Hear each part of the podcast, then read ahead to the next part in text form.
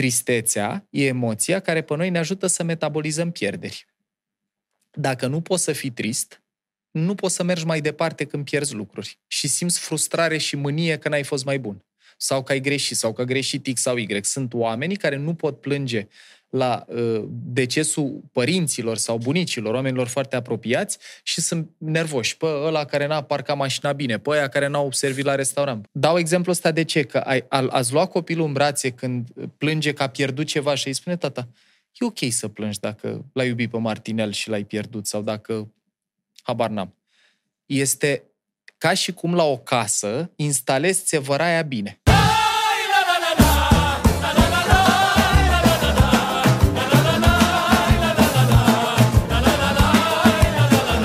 Bună seara! Ne aflăm din nou la podcastul lui Damian Dreghici. Vă mulțumesc foarte mult pentru comentarii, vă mulțumesc foarte mult pentru toate e mail primite de la voi și fără sprijinul vostru și fără susținerea voastră n-am putea să facem ceea ce facem. Vă mulțumesc mult, mult, mult, mult. În seara asta am un podcast foarte special. Este un tip pe care îl urmăresc de vreo 2 ani de zile, sau poate chiar mai bine. E un om extraordinar, a studiat foarte mult despre uh, mind, minte, Uh, despre uh, noi ca oameni, cum gândim, cum procedăm, cum, uh, care sunt comportamentele noastre, our behavior și un, un întreg despre tot ce înseamnă mind architect. Am onoarea să l-am invitat în seara asta pe Paul Olteanu. Mulțumesc, Paul. Mulțumesc din suflet pentru intro ăsta. Cu mare drag. E o bucurie și pentru mine să fiu împreună. Cu mare drag. Cine ești, Paul Olteanu? Acum sunt impresionat de introducerea asta.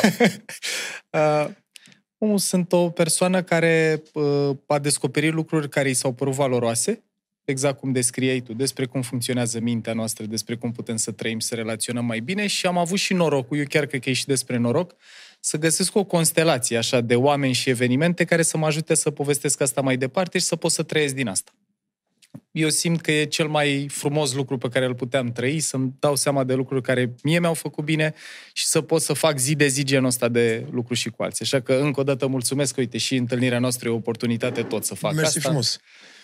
Cum ai început, uh, adică din copilărie te vedeai făcând asta sau cum? povestește din copilărie, adică... Păi copilăria pentru mine e un e o perioadă foarte interesantă, pentru că, în primul rând, viața mea până pe la 13-14 ani este cea mai liniștită perioadă din viața mea. Cred că, ascultând așa și din istorii de ale tale, e contrast puternic. La mine da, da, da. startul a fost foarte... Eu am copilărit în Ploiești, în uh, cartierul Nord, pe strada Cameliei și lângă blocul unde am copilărit eu în primii 14 ani era o pădure, o lizieră și după aia câmp și soarele apunea după câmpul respectiv. Deci pentru mine sunt o grămadă de lucruri care s-au întipărit în retină și vizual și emoțional de acolo și în primii ani din viață mi-am dorit să fiu șofer am rezolvat asta la 18 ani. Asta a fost primul deziderat profesional. O conduceam pe maică mea prin casă, aveam un colac din ăsta, nu știu, făcuse taică mi rost de o chestie din plastic și eram șoferul ei. După care taică eu am pornit după 90 uh, o companie care uh, a adus internet în Ploiești, a fost primul internet service provider din Ploiești și primii ani din viața mea când am început să contemplez așa, oare ce aș putea eu să fac uh, neapărat profesional, dar ce îmi place, toate erau legate de calculatoare am avut un site pe care l-am pornit undeva în liceu care avea adresa www.testament.ro. Am încercat să-mi cumpăr domeniul ăsta înapoi, că a fost cumpărat pe firma lui taică și l-am pierdut între timp, dar logica din spate e că uh, eu făcusem un site înainte să existe WordPress sau astea, în care vreau să pot să am și eu ultimul cuvânt în vreo conversație. Că Ce tare!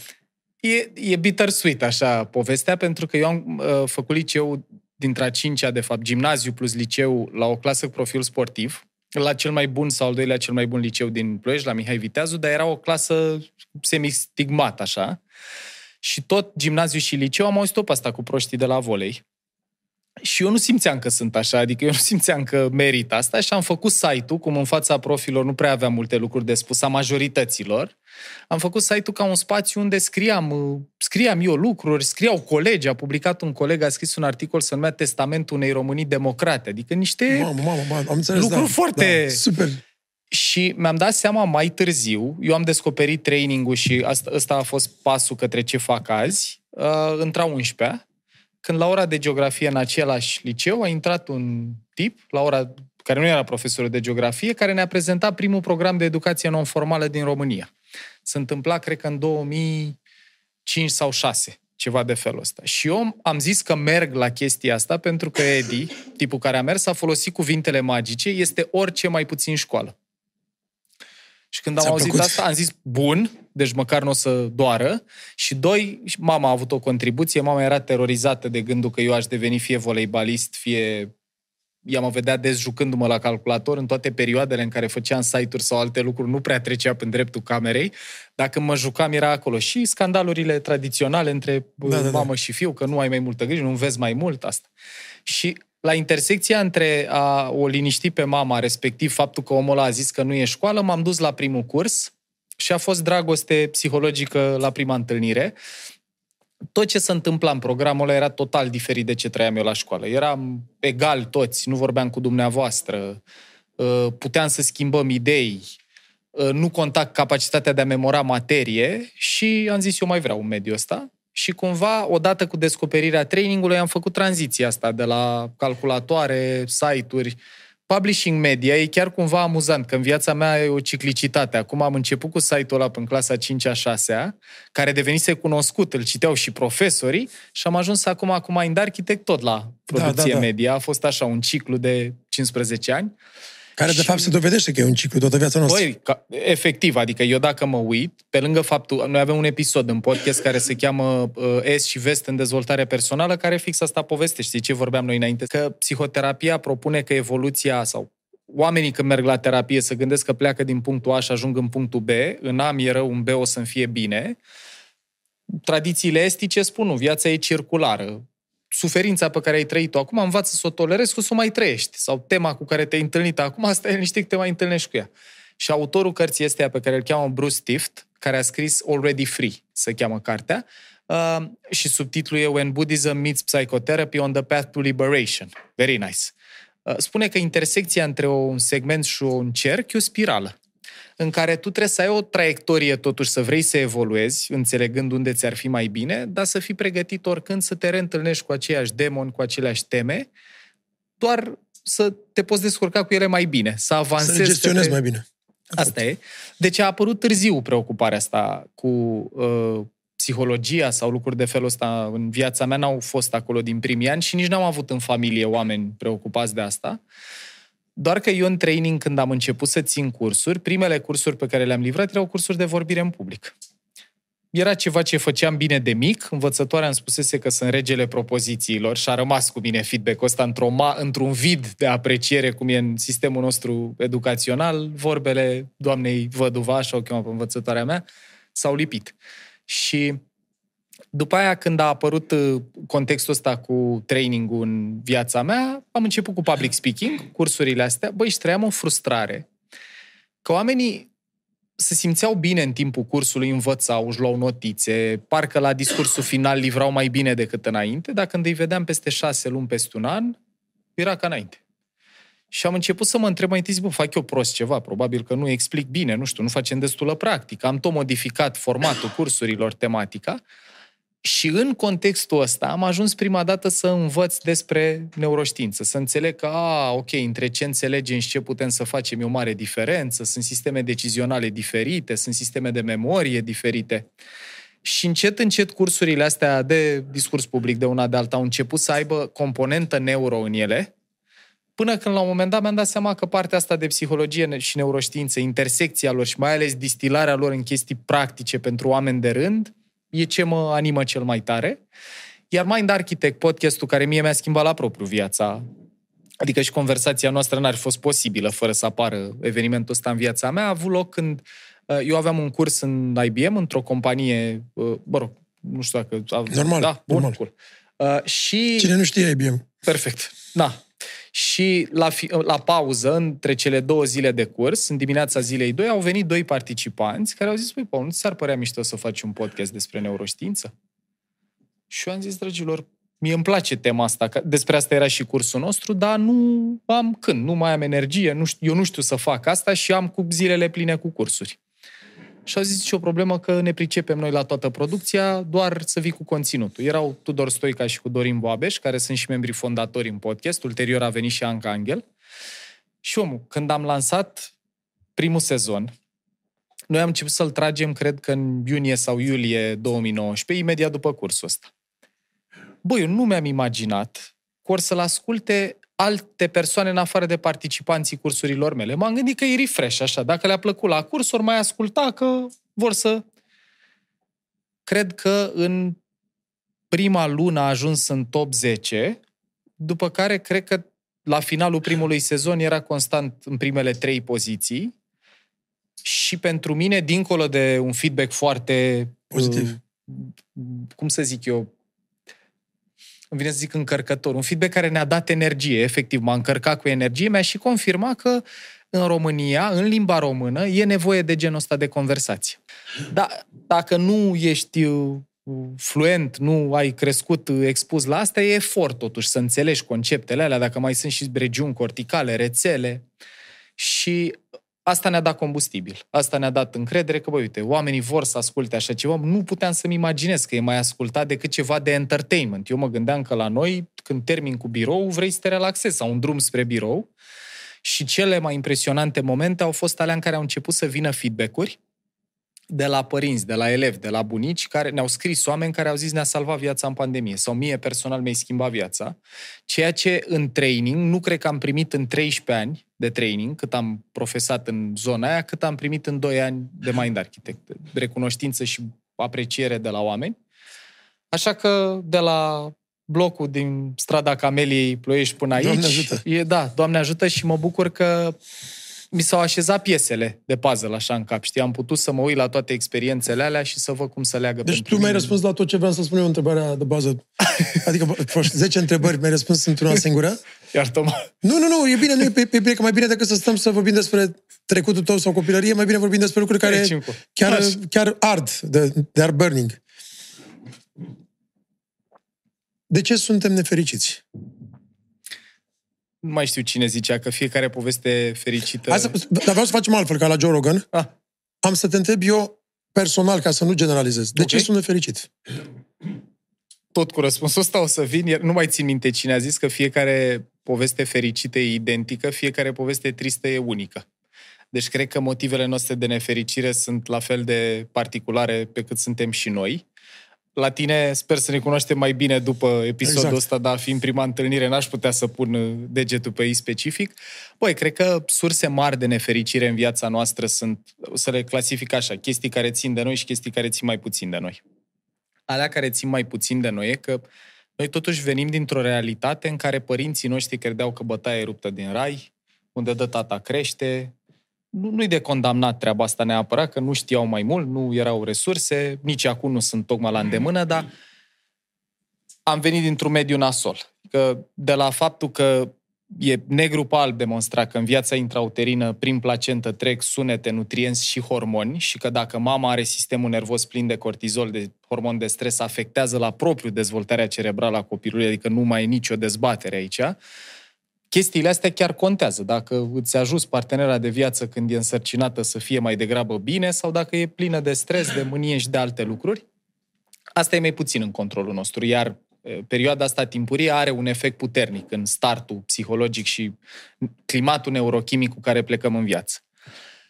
Genetica joacă și ea un, un rol și merită zis asta. Știi că sunt oameni care pot să trăiască mai multă nefericire, sunt gene specifice care te predispun, spune Sapolsky, la, într-o, Robert Sapolsky, care e un neurocercetător de la Stanford, spune într-un discurs că dacă ai o versiune proastă a unei gene, pe care nu știu să o reproduc, eu n-are o denumire logică, ai de 30 de ori mai mari șanse la evenimente adverse să dezvolți depresie. Bă, e super util în lumea în care trăim ca un om care are mai degrabă un tonus emoțional nasol să știe că ok, poate nu e doar vina mea, adică o fi și niște genetică acolo pe care trebuie să învăț să o adresez. Acum, trecând peste astea născute genetice, viață intrauterină, unde... Epigenetică, iarăși Da, transgenerațională. tra- tra- traume, trau- traume transgeneraționale și așa mai departe, unde, uite, ca să și uh, legitimizăm existența lor. Andrew Huberman, care e un neurocer- neurocercetător de la Stanford, a publicat un episod despre neuroștiința fricii și a traumelor, în care legitimizează științific existența traumelor transgeneraționale. Acum, empiric, oamenii cam simțeau chestia asta. Oamenii Pentru de cei care nu culoare. știu ce înseamnă asta, te rog frumos să Înseamnă- dezvolți. Înseamnă că vii cu un bagaj poate chiar traumatic, deci ceva care te ține blocat într-un ciclu emoțional sau cognitiv, care nu are nicio legătură cu ce ai trăit tu specific. Are legătură cu traumele transgeneraționale, Adică a bunicului, străbunicilor, stră, străbunicilor. Manifestări, dacă vrei, poți să vezi ce trăiesc negri, de exemplu, ce trăiesc minoritățile în general. Ce trăiesc țiganii, da. exact, de, evrei. Asta, deci despre genul ăsta de lucruri vorbim, care au amprentă neuro. Deci se pare că startul nostru în viață nu e strict ce se întâmplă după ora la care aleg să-mi fac intrarea în lumea asta, în viața asta. Acum, dincolo de componenta asta mai degrabă în afara controlului nostru, Păi sunt multe lucruri care ne pot ține într-un spațiu de nefericire. Acum eu o să o iau cu ce ne ține într-un spațiu de fericire și o deducem invers cumva.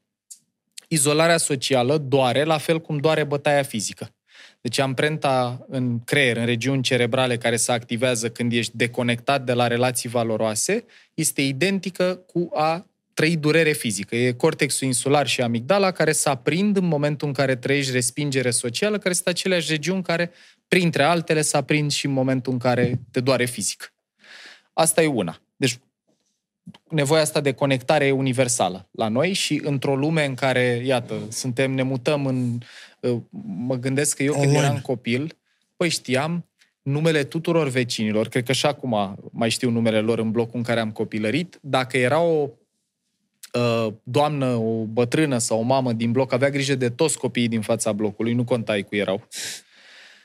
Și asta, asta îți dă un sentiment de siguranță psihologică și de conexiune, care acum, când trăiești într-un complex Dar știam de toate vecinele, toți vecinii și de la, și, și de, de la, la scara asta și de la asta, blocurile exact, și de la... Exact. Lucru care conta pentru siguranța asta psihologică. Eu acum, dacă aș avea un copil, chiar și în cartierul în care stăm, în care e cât de cât pază, parcuri, e ok, bă, mi-ar fi mai frică să-l las în fața blocului decât mi-ar fi fost în blocul în care am copilărit eu în da. Ploiești, în 40 de metri pătrați în, lângă pădure la marginea orașului. Da. Deci cred că cumva lumea s-a schimbat într-o manieră care e un pic dezadaptată sau dezaliniată de la ce avem noi nevoie de fapt. Muncim ca disperații, pentru că creștem cu ideea asta în România, în mod particular uh, împământenită, e un articol de la decât o revistă ieșit de curând, în care ei chiar spun asta, că e o oboseală brățare de aur. Bă, dacă nu ajungi acasă târându-te, înseamnă că nu ți-ai făcut treaba ca lumea. Asta e mindset cu care crești. În ce faci? Te relaxezi? Învață. Și problema e că genul ăsta de experiențe se întipăresc emoțional în noi. Și eu pot să terminăm noi treaba în seara asta, mă duc acasă și zic, că doar atât am făcut, am purtat o conversație cu Damian, am... Ghiltul la vinovăția. Exact. Care te face să mai ștergi un pic uh, parchetul, să mai lustruiești un vas, să mai dai un mail. Deci, sau care sâmbătă, iartă care, sau, care, sau care sâmbătă și duminica nu poți să-ți găsești locul. Ai limbrici în continuu, trebuie să faci, faci ceva. Exact, da. exact. Sau numai treabă faci.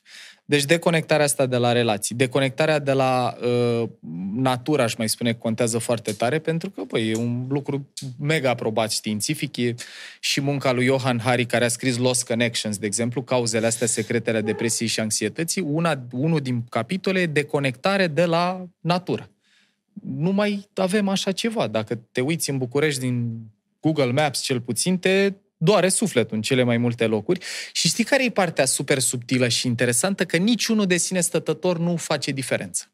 Dacă ești doar deconectat într-o perioadă de la niște relații, dar le trăiești pe celelalte, poți să o duci. Dacă ești doar într-un mediu care nu are, nu știu, verdeață sau energie, poți să o duci. Dar în momentul în care se suprapun toate prăjeala asta de la muncă, burnout-ul, care în 2019 a fost recunoscut drept boală de Organizația Mondială a Sănătății. Nu mai e o chestie așa că e cam surmenat, omul e cam obosit, e o condiție medicală. Nu mai avem păduri, nu mai avem natură, parcuri, genul ăsta de spațiu în care să poți să ai perspectivă. Sau și dacă avem, nu ieșim în ele. Nu mai vorbesc de asta, că trebuie să muncim. Și mai ales de conectarea asta de la relații pe care tot pun focus, pentru că uh, e cercetarea asta care a pornit în 1930 30 tipul la care a făcut-o la Harvard, 4, TEDx, da, TEDx, TED, da, exact. Robert Waldinger, care e actualul director al studiului, da, asta e un studiu care a pornit acum aproape 100 de ani. Bravo. E cel mai lung studiu din istoria omenirii. E chiar amuzant, apropo de discriminare, că el s-a numit inițial The Harvard Men Study, că erau numai bărbați studenți la Harvard, nu aveau voie să, să admită femei. Și după aia s-a uh, rebotezat în The Harvard Study of Adult Development Și studiul ăsta a încercat să urmărească longitudinal ce ne dă satisfacție Fericire. cu privire la propria viață, dar sustenabil. Nu am mâncat o gogoașă, am băut, am... Singurul lucru pe care l-au găsit care corelează pozitiv, ăsta e fascinant, au studiat sănătate, bani, casă, bă, succes profesional, băi, deci o grămadă de lucruri pe care noi am pariat, știi, dacă te duci la omul mediu de pe stradă, zici ce crezi tu că contează cu adevărat? Eu am zis sănătatea, de exemplu. Nu. Calitatea relațiilor De prietenie. pe care le avem. Culmea, nici măcar nu e vorba de partenerul de viață cu care zici că trăiești tot timpul. Nu. Calitatea relațiilor pe care le avem cu oamenii din jur. Că sunt prieteni, că e comunitate, că e partener de viață, că e familie, nu contează. Ceea ce e gratis, frate. Adică n- calitatea relațiilor nu e mai bună dacă stăm într-un penthouse de 300 de metri pătrați cu piscină interioară decât e dacă stăteam cu copiii ăia în praf în fața blocului. Ba, poate chiar că era mai simplu atunci, că n-aveam rate pentru asta. Și cred că faptul că, iară, e ca și misiunea asta a Mind Architect și a unor conversații ca a noastră. Băi, dacă trăiești pe pilot automat și moștenești credințe în virtutea cărora acționezi, vezi, astea ale noastre. În viață trebuie să faci un copil, să plantezi un copac, să-ți construiești o casă, că suntem 93% proprietari în țara asta. Nicăieri în lume nu există, poate doar unde îți construiești casa singur, zice, această bucată de pământ e a mea și... Vezi, automatismele astea, eu cred că sunt o grămadă de copii care trăiesc multă nefericire pentru că au părinți care i-au făcut că n-au găsit altă rimă. Știi, vorba al Toma Caragiu, băi, chiar cred că merită să te întrebi asta. Eu simt că am așa chemare pentru a fi părinte sau mă interesează pe mine să-mi amanetez veniturile viitoare pe 30 de ani pentru o casă, poate că da, poate că nu. Dar e atât de personal răspunsul, ori noi trăim într-o țară în care era mai important să învățăm tabelul Mendeleev pe din afară decât să ne întrebăm tu la ce ești bun, ce valori ai, ce-ți place să faci, stigmatizăm anumite uh, meserii doar pentru că nu sunt uh, avocat, doctor, uh, inginer și așa mai departe, legitimizăm competența oamenilor după numărul de diplome, nu neapărat după calitatea conversației sau și calitate umană. Deci mă opresc, Eu- că pot să... Da, un întreg Da. da. dosar. Uh, în pandemie, e clar că pentru prima oară, să o punem într-un mod abstract, să zicem că ăsta ar fi fost un experiment, cele 9 săptămâni. Pandemia, ok. Da, să zicem, da? Uh, ca in The Matrix. Dacă cele 9 săptămâni, care și ăla au avut un rol psihologic, că dacă dura mai mult de 9 O săptămâni, singură chestie vreau să zic că ai zis de Matrix. Pe lângă faptul că Matrix-ul este un, un Dharma movie, adică că tot e un apare documentar. Acum. E un documentar. Băi, e un documentar. Și cum poți să traduci filmul, că merită să construim pe metafora asta, mie mi-a apărut în minte, știi cum erau plantațiile lor cu oameni, în care erau oamenii folosiți de baterii. M-am uitat în Harry Potter, am, am început să revedem filmul și am văzut o scenă de sus, într-un cartier britanic, bă, în care am avut sentimentul că văd plantațiile din Matrix. Matrix. Și dacă te uiți în, chiar, știi, și în metropolele astea, În America, Mari, când vezi deci- toate... Exact. Bă, e, e fascinant și cum circulă energia pe autostrăzi, adică, wow. Frații Ia- Wachowski nu sunt nebuni. Surorile mai Da, nu, da. că acum sunt surori Da. uh, și cred că e doar una mai în viață, parcă. Uh, dar în toate cazurile e un film care eu l-am văzut prima dată când eram mult prea mic să înțeleg ceva din el, dincolo de faptul că vreau să fiu Neo. Uh, acum când l-am văzut, chiar anul ăsta l-am revăzut, fascinant. Apropo de faptul că percepția noastră influențează ce vedem în realitate, there is no spoon, are cu totul alte valențe dacă înțelegi că noi avem mai mulți neuroni specializați în a proiecta peste realitate ce e deja în capul nostru decât în a capta cu fidelitate realitatea. E munca lui- lui Anil Set, care studiază consciousness. Very interesting. Am vrut să fac paranteza asta și vizuală pentru cei care ne privesc și ne ascultă, că e interesant să te uiți la complexele noastre de rezidențiale uh, Da. similar cu Culmea că ai dat exemplu complexurile. cu, cu uh, cum îi spunea tipei negresei, uh, the, the guru sau nu, the, Uh, guru, Oracle. The Oracle. The Oracle. care când stai și te gândești, noi venind în cultura noastră cu țiganii unde te duci la o ghicitoare, da. adică în Matrix când am văzut ea, eu am rămas prost, țin minte că eram 99 în America și zic, uite bă, adică Aici e stimabil, e Da, tare, adică e era- apreciat. uite, E... Și tipa când îi spune tabă aia cu cana și...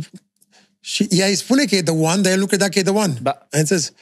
Și ideea este că acum două săptămâni mă uitam la un... uh, După o experiență care am avut o, o, o terapie non... uh, Not, netra, da, netradițională. netradițională. și mă uitam la un TikTok și era tipa Marisa Peer, care o știi, da?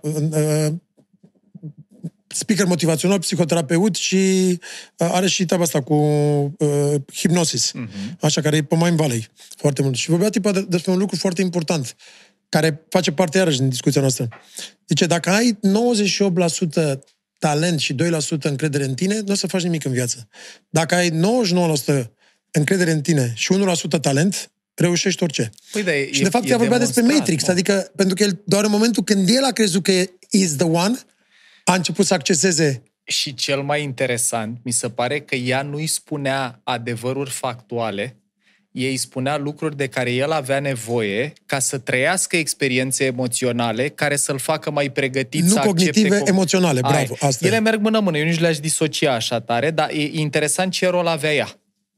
Că ea, ea, la, el mereu când se ducea la el nu primea răspunsuri. El se ducea să înțeleagă ce trebuie să facă Și nu putea să înțelegă. Și ea apăsa niște butoane emoționale de natură ca el să simtă să meargă în anumite direcții, ori dacă e un lucru care e absolut clar dacă studiezi uh, creier sau minte, e că transformarea are loc prin experiențe trăite, nu vorbite. Emoțional, nu vorbit. Ajută și să înțelegi, că de-aia purtăm genul ăsta de conversații și și ce facem noi în Mind Architect e mult despre a înțelege, dar ăla e primul pas. Până nu simți, nu. Până nu trăiești efectiv, nu să rescriu circuitele. Și asta mi se pare foarte, foarte valoros. și toate lucrurile care se întâmplă la experiențe mistice, când vorbesc ăștia despre... O să intru într-un subiect ăsta, zburăm, da, e ok dacă spunem așa ca ADHD, știi? Da. Uh, Când vorbesc ăștia despre experiențele psihedelice, Magic Mushroom, Ayahuasca sau alte Michael lucruri, Pollan. tot în același lucru, pentru că te treci prin o experiență mistică care schimbă totul din punct de vedere emoțional. Nu mai e logic, pentru că logic da. n-ai cum să înțelegi uh, rațional. Și ce e interesant în mod particular la experiențele astea, din cum o descrie Michael Pollan, e că în momentul în care ei uh, psilocybin, LSD sau alți compuși care îți dezactivează default mode network-ul, asta e o rețea, nu mai știu să zic pe din afară ce regiuni, regiuni conține, dar în esență ea ce face, rolul ei, e să-ți țină eu închegat. E- De ego. Exact. De ego. Adică felul în care ai văzut tu lumea și felul în care crezi cu... și realitatea recurentă în care te învârți ca o buclă, care practic îți definește identitatea cumva și în momentul experiențelor lor, de aia mulți oameni care trăiesc genul ăsta de experiențe, Michael Pollan povestește cum a trăit-o el în, în uh, How to Change a Mind, în cartea asta și acum are una nouă care se cheamă Your Brain on Plants. Foarte interesant și uh, în momentul respectiv ce se întâmplă e că temporar tu percepi realitatea cu o minte foarte diferită de a ta sau o minte nefiltrată. Dispar granițele și chiar asta e și interesant că unii oameni spun că au simțit că sunt una cu gărgărița la care se uitau Exact. sau că sunt una cu... A sense of cer. oneness. Yes. Și e interesant că neuroștiința acum și mai ales faptul că, uite, sunt oameni ca el care au uh, experimentat asta în condiții de laborator, poate să explice niște lucruri pe care șamanii le făceau de mii de ani și spuneau că, băi, m-a, mi-a trecut teama de moarte, că, de exemplu, Asta e cea mai mare, frica de moarte, e cea mai mare. Asta, și uh, genul ăsta de experimente sunt uh, confirmate a ajuta în contextul ăla și acum știm și știința din spate. Nu e o chestie misterioasă, mistică, droguri. Nu. E un efect pe care substanța aia îl exercită asupra creierului, care îți permite să percepi lucrurile diferit, iar amintirea aia rămâne cu tine și când îți revine activitatea cerebrală la starea de bază. Deci e Foarte foarte, simplu. foarte interes- simplu. Iară, noi mai avem să devenim confortabil cu lucruri mult mai uh, pământene, de pildă, înainte de a fi confortabil să experimentăm genul Da, ăsta de da. lucruri, să le legalizăm. Și cel mai important lucru acolo de care, de care vorbește și Michael Pollan, iartă-mă, este faptul că trebuie să ai puterea de a surrender. Da. Care e cea mai interesantă parte, că noi suntem educați să nu renunțăm la co- Și control. noi suntem educați să fim în control, să fim... Exact. Ah. Exact. Face așa ca așa zic eu, eu te-am făcut, eu te omor. Sunt expresii din filmul ăsta. Cunosc un prieten care a, a avut nevoie să ducă în două uh, țări diferite să încerce de două ori, n-a funcționat și abia a treia oară a funcționat pentru că nu, nu, nu, Nu lăsa, renunța nu lăsa la control. E... Și cred că tema asta cu controlul e și parte din ce, apropo de ce mă întrebai mai devreme, cu nefericirea. Bă, în- într-o lume de complexitate a celei în care trăim noi, nu prea mai e cum să trăiești cu control, că nu, nu prea mai e nimic predictibil. Adică, uite, vezi, indiferent câte resurse ai, vine o pandemie, Gata, goodbye, să nu mai poți să prezici nimic. Noi, eu am cerut-o pe Alexandra în 2018 și am reușit să ne căsătorim anul ăsta civil, apropo de... Uh, deci nu contează cine ești sau cu ce te ocupi în lumea în care trăim noi, dacă ești obișnuit să te autoreglezi controlând, o să fie greu. Asta vreau să ajung aici. Toți vorbesc în, ultimii, în ultima perioadă și în toate postările și tot ce citesc, că toți vorbesc despre autoregulating your nervous system. Uh-huh. Că acolo e cea mai mare problemă. Uh-huh. Și știm despre simpatetic, parasimpatetic, flight or fight, freeze and or frown. Fon. Da. Exact. Da. Uh, autoregulating your nervous system, asta vreau să explici pentru cei care nu, nu știu ce înseamnă. Păi, în esență, la noi povestea e așa. Hai să explicăm mai întâi ramurile astea, două din sistemul nervos autonom. Sistemul nostru nervos autonom are două brațe, ramura simpatică, ramura parasimpatică. Ramura simpatică ne putem gândi la ea ca la accelerație. În momentul în care vedem o amenințare, asta devine activă, ramura simpatică, și încep să manifeste lucruri de genul. Se dilată pupilele să vezi mai bine sursa amenințării, se inhibată salivarea, ca la public speaking. Dacă ți-e frică să vorbești în public, rămâi fără salivă îți crește pulsul, îți crește tensiunea, se eliberează, crește nivelul de glicemie, crește rata respirației. Să poți să fii gata să fugi. Se secretă adrenalină în corp, noradrenalină în creier. În esență, simplificând, trecând peste toată biologia, ce se întâmplă în momentul ăla e că organismul tău să turează, să facă față unei amenințări care sute de milioane de ani era fizică. de era util să-ți crească pulsul, să-ți crească tonusul muscular, tensiunea, glicemia, ca să poți să te lupți sau să fugi. La sapiens, la specia noastră e mai problematic puțin, pentru că aceeași activare simpatică, cu eliberare de cortizol și adrenalină, care sunt hormoni de stres, apare și la amenințări care n-au legătură cu amenințări fizice. Mi-a zis cineva că sunt urât, am picat de pe locul întâi în topuri, am, habar n-am, m-a criticat, M-a înjurat la care conducea sau... Așa, asta. Și apare activare în două regiuni pe care noi le avem în ambele emisfere, care se cheamă amigdale, care nu sunt cele din gât, că am avut un participant care a zis dacă eu mi le-am scos, eu nu mai simt frică. nu, nu sunt alea. Deci, apare activare în regiunile alea, se eliberează hormon de stres, apare activare simpatică, ramura asta, și practic asta se întâmplă și la birou când cineva te uh, enervează la telefon, când trăiești ceva pentru care nu erai pregătit, apare genul ăsta de răspuns. Beleaua este că în momentul în care preiau controlul circuitele astea specializate în apărare, ce nu numim noi elefant... Nu mai ai nicio treabă, s-a terminat. Nu total, dar problema e așa, partea cea mai înțeleaptă sau performantă din creierul nostru, la parte care participă la empatie, moralitate, inhibiție, discernământ, tot ce ne face pe noi noi, respectiv cortexul prefrontal, pierde sânge și oxigen pleacă activarea din el și merge în regiunile astea subcorticale. Și e logic să se întâmple asta în cum funcționează creierul nostru, pentru că dacă sute de milioane de ani te alerga pantera, mamifer, ce ai fi, bă, nu era o idee bună să ai multă energie dedicată pentru procese complexe. Chit că mamiferele n-au cortex prefrontal ca al nostru. La noi, la fel.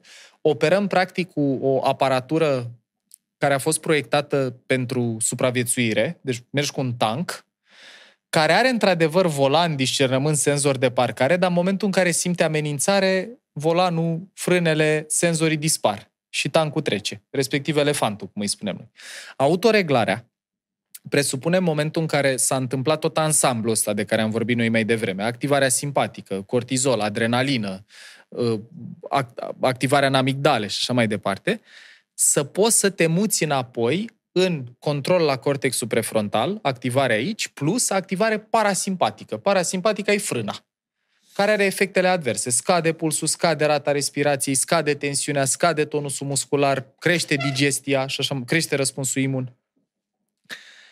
De ce e Sfântul Gral autoreglarea cumva și e o conversație foarte frecventă, e că noi trăim într-o lume care ne ațâță din ce în ce mai frecvent și uh, mai e și o componentă, dacă vrei, vorbim apoi de asta cu digital native. Să fii nativ digital e problematic în ce se întâmplă cu sistemele tale cerebrale, dar chit că nu ești nativ digital, trăim într-o lume care ne amenință. Non-stop.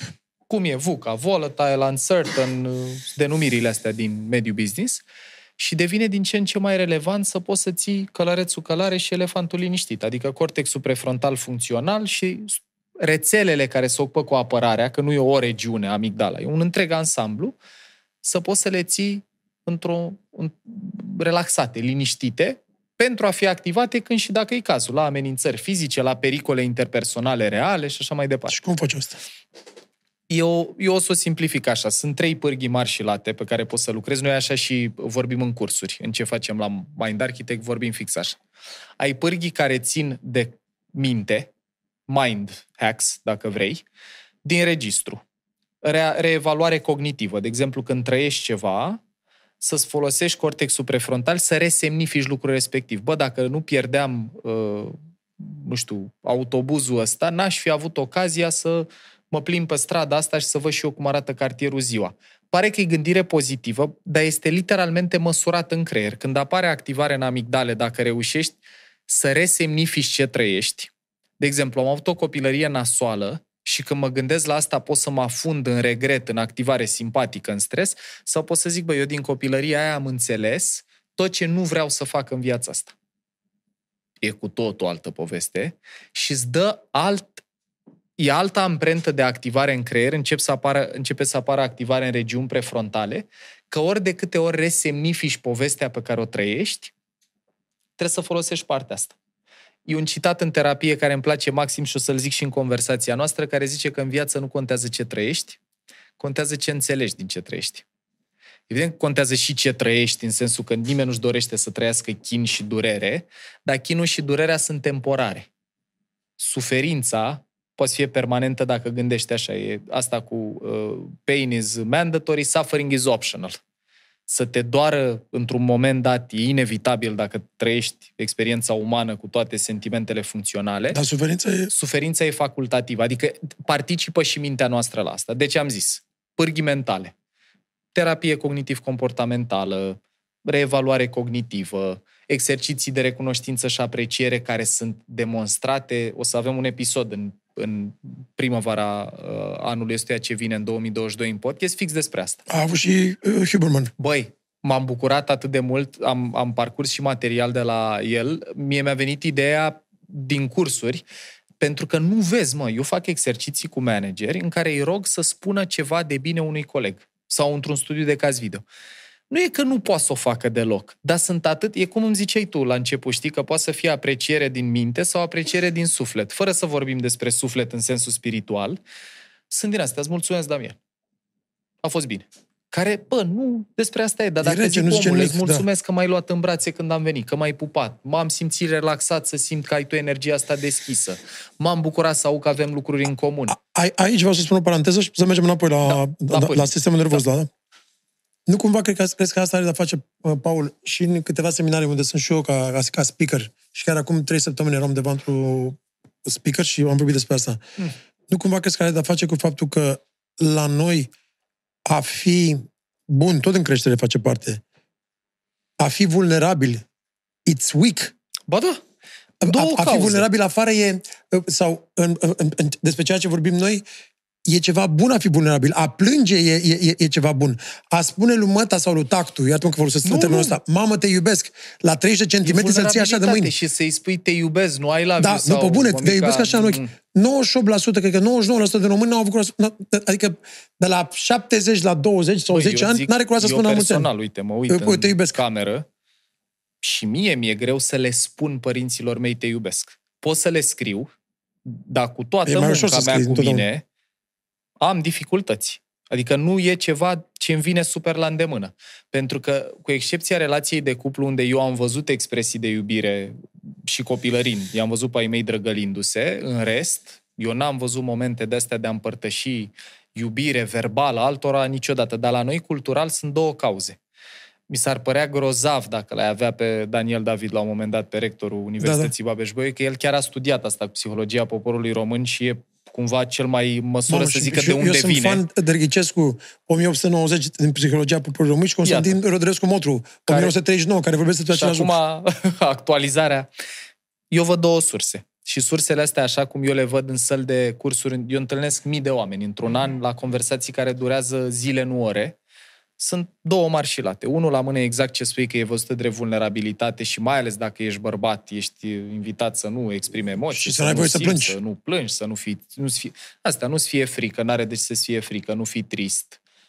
Mega damage. Pagube grave. pe termen lung pentru că ți inhibă circuite emoționale. Zic o singură idee. Tristețea e emoția care pe noi ne ajută să metabolizăm pierderi. Dacă nu poți să fii trist, nu poți să mergi mai departe când pierzi lucruri și simți frustrare și mânie că n-ai fost mai bun sau că ai greșit sau că greșit X sau Y. Sunt oamenii care nu pot plânge la uh, decesul părinților sau bunicilor, oamenilor foarte apropiați și sunt nervoși. Pe ăla care n-a parcat mașina bine, pe ăia care n-au servit la restaurant. Pe... Băi, și din viața mea personală îmi vin exemple clare.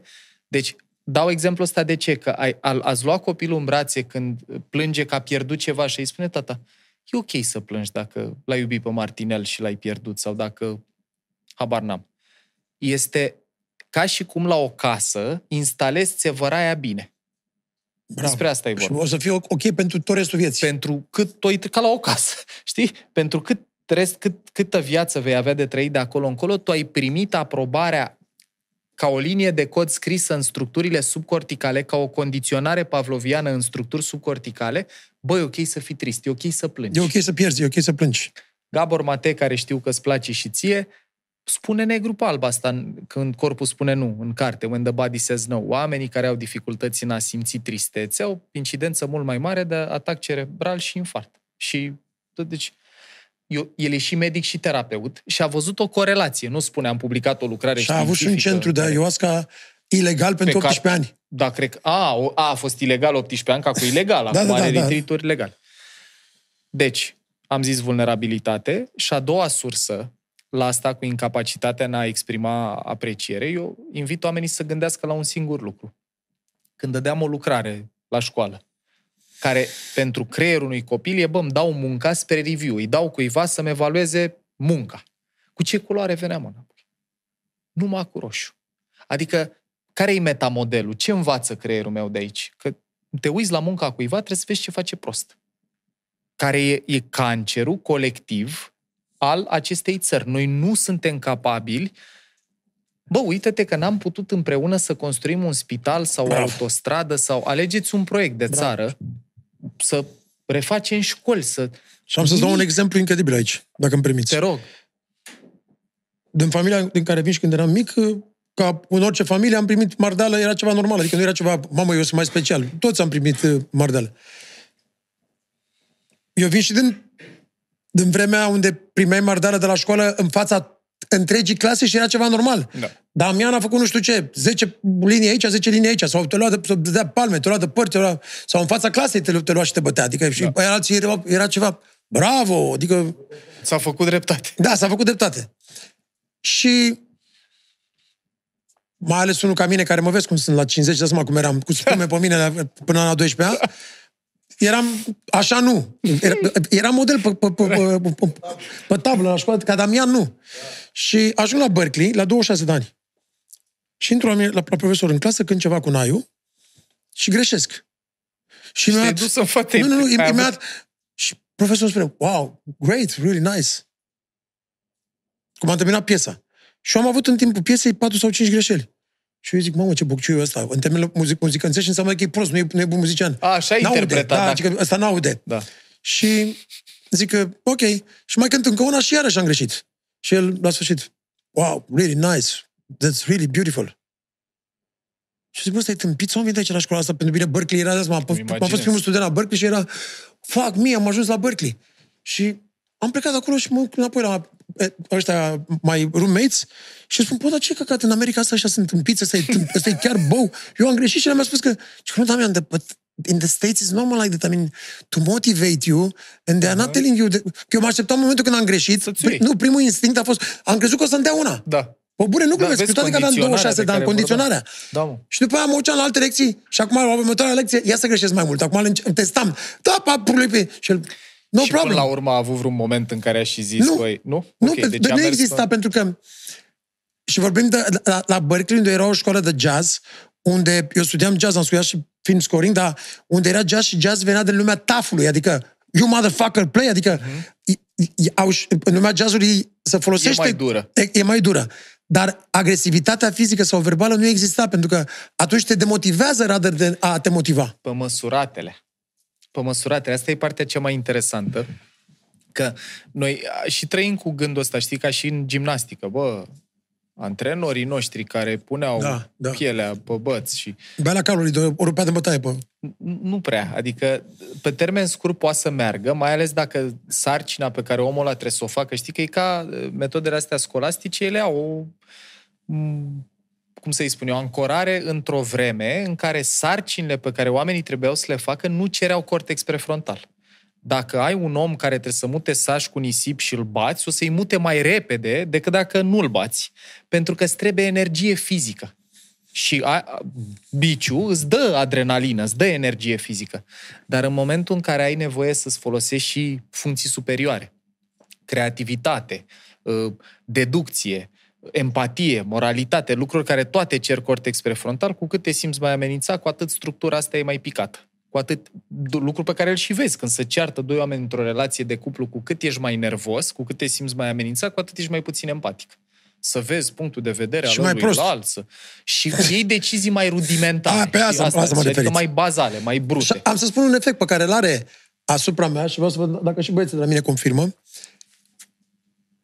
bătaia din copilărie din casă sau profesorilor sau bătaia din copilărie a noastră în, la noi de nie, la, la țigan sau asta era, e foarte clar de mic copil, trebuie să, să, să studiezi. Pune mâna și studiază, mă, să ajungi bine în viață. Pune mâna și studiază. Ai văzut cum e băiatul ăla cum cântă? Uh-huh. Pune mâna și studiază. Vei, vei, să ajungi la pușcărie ca unchi tu. Uh-huh. Că asta dacă n-a, n-a studiat, a stat cu ea la colț și pe aia s-a uzat furat la 14-15 ani și a ajuns la pușcărie. Nu mi-a făcut niciodată să studiez.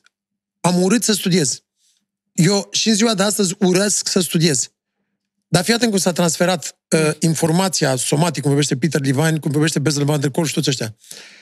Ajung să studiez doar în momentul când sunt pus într-o situație atât de nașpa sau financiară sau ceva încât e sfârșitul Ești pământului, obligat. încât trebuie să o fac de frică. Da. Nu din dragoste. Da. Pentru că mi-a fost internalizată frica de a studia, nu dragostea de a studia. Da. E explicabil în creier, eu am și o imagine în cap exact când ai zis asta noi putem să ne mobilizăm și să dăm performanță înaltă ori, ori pe filiere de dopamină, că ne place, ne motivează lucrul respectiv, îmi dă bucurie. Dacă, de exemplu, profesorul de care vorbeai de la Berkeley, el probabil a instalat genul ăsta de mindset la niște oameni în care, bă, oricât de prost a ieșit, omul ăla a văzut ceva bun, nu e că a zis e bine oricum. Că, iar eu nu vreau ca oamenii care ne urmăresc să zică, deci trebuie să-l încurajez nu, orice nu, face. Nu, nu, nu trebuie să simtă că relația e ok indiferent ce face, nu comportamentul. Da, mă, și, și oricum ce ți-am spus eu, erau niște greșeli minime Mici, da. pe care eu le-am văzut. Și, da, dar în România pentru ea ți-ai fi bine în tot. Absolut. Și la noi, ăsta e și motivul pentru care mulți oameni clachează la noi. Pentru că al doilea resort, dacă vrei să dai performanță înaltă, poți să o faci și pe filiere de cortizol. Adică, e exact ce se întâmplă când, bă, mai am un... Uite, eu dacă țin un discurs, amân să fac discursul sau prezentarea până în ultimul moment, cu cât mă apropii mai mult, crește nivelul de cortizol. Bă, mâine aia trebuie să mă încadrez în timp, trebuie să iasă bine imaginile, trebuie să iasă bine tranzițiile. Și o faci fie... bine. Și în momentul ăla mă mobilizez, dar e o mobilizare pe o filiere de emoție nasoală. Care e completarea? Că e important să zicem asta noi putem să stăm în stres cronic, adică în genul ăsta de mobilizare pe filieră de frică de bici, de cortizol. Huberman zice într-un podcast, maxim patru zile, fără efecte adverse. Adică fără să înceapă să crească tensiunea, pulsul, glicemia și așa mai departe. Stresul acut e ceva ce noi putem să metabolizăm bine. Am intrat în podcast, am vorbit, am livrat, a, a fost intensitate mare, perioadă scurtă de timp. Dar dacă eu trăiesc ceva stresant, că tot amân lucruri, apropo de ce vorbeam, iar la mine ăsta e modul de operare, în momentul ăla s-ar putea să dai performanță ridicată, dar să fie puizat în fiecare zi până la colaps. Sau bagi în tine zahăr până îți vine spume. Ceea ce tai că mi-a făcut diabet pe fond nervos. Fix așa. Mult stres, mânca ciocolată, seara bea Pepsi, l-avea lângă pat și Pepsi și ciocolata le avea acolo și diabet pe fond nervos, fără istoric în familie. Dar revenind la uh, autoreglare, ca să închid rog, bucla de unde plecaserăm cu drag. Deci, avem pârghii mentale pe care le putem explora în profunzime, sunt, merg, terapia cognitiv-comportamentală e documentată, produce rezultate mai ales la anxietate, la depresie și nu numai. Alexandra, nevasta mea, practică gestalt, de exemplu, sunt tot felul de terapii. Eu o să parchez un pic subiectul ăsta cu mintea, pentru că în momentul în care trăiești mult stres, mult anxietate, ești foarte turat, Huberman o zice genial, zice you cannot change the mind using the mind. Bravo. Mai ales când ești overthinking și ruminating atunci, în prostie. Atunci, aia e beleau. Și acolo intervine setul următor de pârghii, pârghii corporale. Body, using the body. Și logica, vreau să zic, zic asta la toate cursurile, băi, și mi se pare că e atât de logic mamiferele cu care noi avem în comun arhitectură cerebrală, hormoni și așa mai departe, când trăia o amenințare, deci dacă noi vedeam ceva ce ne speria fizic, eram căprioare amândoi și vedeam ceva ce ne speria fizic, în câteva secunde de când apărea activare în amigdale, cortizol, adrenalină, activare simpatică, noi urma să ne mișcăm corpul. Ori luptă, ori fugă. Căprioare fi, mai bine fugeam. Noi suntem singura vietate care trăiește stres cronic, nu acut, cronic și nu ne mișcăm pentru că avem o oră de sport pe săptămână la care facem matematică, dacă mai e și ora aia de sport, iar noi, știi că e Brené Brown, cred că zice într-un the most obese, medicated și depressed adult cohort in human history. Și cea mai deprimată, obeză și pe medicamente cohortă de adulți din istoria omenirii în cu toate că trăim în cea pace, mai, cea mai exact. șmechere perioadă din istoria cu lumii. COVID cu tot. Da. Adică cu tot respectul pentru cât de nasoală e situația asta, mai ales pentru oamenii afectați. Dacă tot mai tare e decât orice altceva. Băi, da, adică există o grămadă de, în primul rând, pace. Mie, pe mine mă îngrozește un pic că toți oamenii care au prins al doilea război mondial încep să cam dispară. Memoria aia colectivă ajută, știi, să prețuiești buna înțelegere și pacea mai mult decât America First sau genul ăsta de energie, dar, mă rog, cum trăi și om vedea. Deci pârghii corporale. Și acolo zic concret câteva lucruri care pot să ajute. De departe, cea mai documentată și bună metodă de a-ți reduce stresul e somnul, unde iară noi am învățat că, bă, să dorm patru ore pe noapte și să iau de la capăt a doua zi lux. Este cel mai toxic lucru pe care poți să-l faci pentru creier. Nu mai vorbesc pentru restul organismului. Matthew Walker, Why We Sleep, a scris cartea asta, e un neurocercetător britanic. Eu nu mi-am imaginat că pot să ascult, că eu le ascult pe Audible, o carte de 12 sau 13 ore fără să mă plictisesc pe o singură temă. Bă, e fascinant. Nu există niciun mamifer care să nu doarmă. Dacă funcția asta nu era importantă, se epura din bazinul genetic în timp. E cea mai vulnerabilă perioadă din zi, când dormi, și nu există mamifere care să nu doarmă. În timpul somnului, pe șira spinării circulă un lichid care se cheamă lichid glial limfatic, care curăță creierul de adrenalină, cortizol, hormon de stres, dar și de dopamină, de pildă, de alți hormoni. De aia poți să te culci entuziasmat. Noi ne uităm la apartamente în perioada asta, trebuie să ne luăm o casă și, și ne culcăm super entuziasmat și a doua zi când ne trezim pentru că a avut procesul ăsta de curățare loc. Moody. Mult mai clear-minded, da, mai da. calm, mai relaxat. Acum e cortexul prefrontal ne biasat, nealterat. Deci somn. Apropo, am primit chiar în seara asta la curs o întrebare, ce poți să faci să previi Alzheimer-ul? Nu mă pricep, dar un lucru clar e să dormi. Pentru și încă ceva care a spus un tip la... Please. Chiar astăzi spuneam băie, băieților, uh, o să-ți dau link-ul să, să, uh, la Tom Blio. Am uitat cum îl cheamă, un doctor ăsta care în ultimii doi ani a făcut o grămadă de postări foarte mișto. Ultimul studiu este că 99% din oameni pot Adică elimini orice șansă de a avea Alzheimer dacă mănânci de două ori pe săptămână ciuperci. Normale. Ok.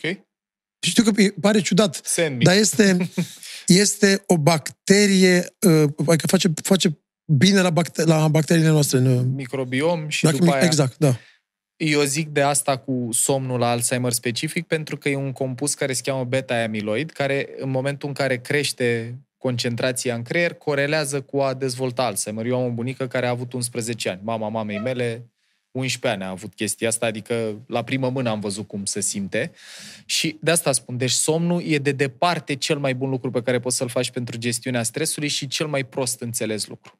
Ne lăudăm că dormim 4-5 ore pe noapte, sunt cercetări care arată că dacă dormi sub 6 ore în mod constant și conduci, este ca și cum ai conduce beat. Da e la fel de rău ca și a consuma nu o bere. Beat. Au făcut un studiu pe doctorii care au uh, uh ăla, cu 24 de ore și ei, ei, operează și este mai rău decât un om beat. Asta e Pentru treaba. că nu dorm câte 24 de ore la... Asta e treaba. Deci, asta cu somnul trebuie reînțeleasă, aș spune eu.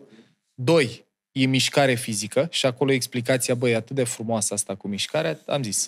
Mamiferele când se simțeau amenințate instantaneu urma să-și miște corpul Și ce se întâmplă în creierul nostru? Unu, crește nivelul de endorfine, care din capul locului îți dau o stare bună. Și doi, toată agitația interioară pe care o acumulăm peste zi, vezi că facem bățâim din picior când uh, crește tensiunea interioară. Sau poate ai o conversație dificilă, iei telefonul și începi să mergi până casă. De ce? Că creierul tău vrea să te miști când ești stresat, când ești turat. Mișcarea, fix asta face. Toată tensiunea acumulată peste zi, în momentul în care apare activarea simpatică, crește puls, toate astea, când alergi, de exemplu, sau când biciclești, sau când faci ceva fizic, și după aia scade, intri în activare parasimpatică, îi dai creierului sentimentul că te-ai distanțat de amenințare. Băi, frumoasă și da, explicația. Da, e foarte bine să faci asta dimineața. De, da, sau când te simți încărcat. Eu, de exemplu, ies la mișcare la prânz, am două ore pauză la curs între 1 și 3 și atunci ies și dau o tură de cartier sau alergare, bicicletă sau altceva seara, dar eu am și cronotipul ăsta în care mi se face somn târziu. Și atunci eu dacă ies la mișcare pe la 7, eu mă eliberez de tensiunea acumulată și când ajung acasă la Alexandra sunt om, nu elefant. Deci mișcare. Și uite, zic niște date din 2019 de la Seara McKay, de la Neuroscience Academy din Australia. E un curs foarte mișto. E o cercetare pe care ea o prezintă în program și zice așa. Cea mai benefică formă de mișcare pentru mental health reduction, mental health burden reduction, să reduci încărcarea mentală, sunt sporturi populare. Fotbal, basket, tenis, handball, squash, astea în care îți miști corpul cu alte mamifere. Dans, inclusiv. Pentru că evolutiv, dacă te gândești din perspectiva asta a evoluției, când te mișcai împreună cu alte mamifere, erai în siguranță. Când rămâneai singur, erai mort. Când erai imobilizat, erai mort. Deci mișcarea cu alții cea mai bună formă de mișcare fizică. Ciclismul e pe locul 2. Băi, și explicația e super frumoasă. La a reduce stresul, la a reduce încărcarea mentală.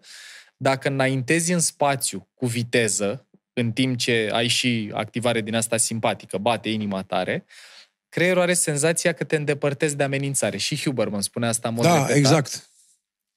Când, erai, când te luptai cu stresorul, cu sursa stresului, nu prea aveai cum să fii imobilizat. Nu, nu prea exista situația să nu poți să te miști și când poți să înaintezi, lași amenințarea în spate.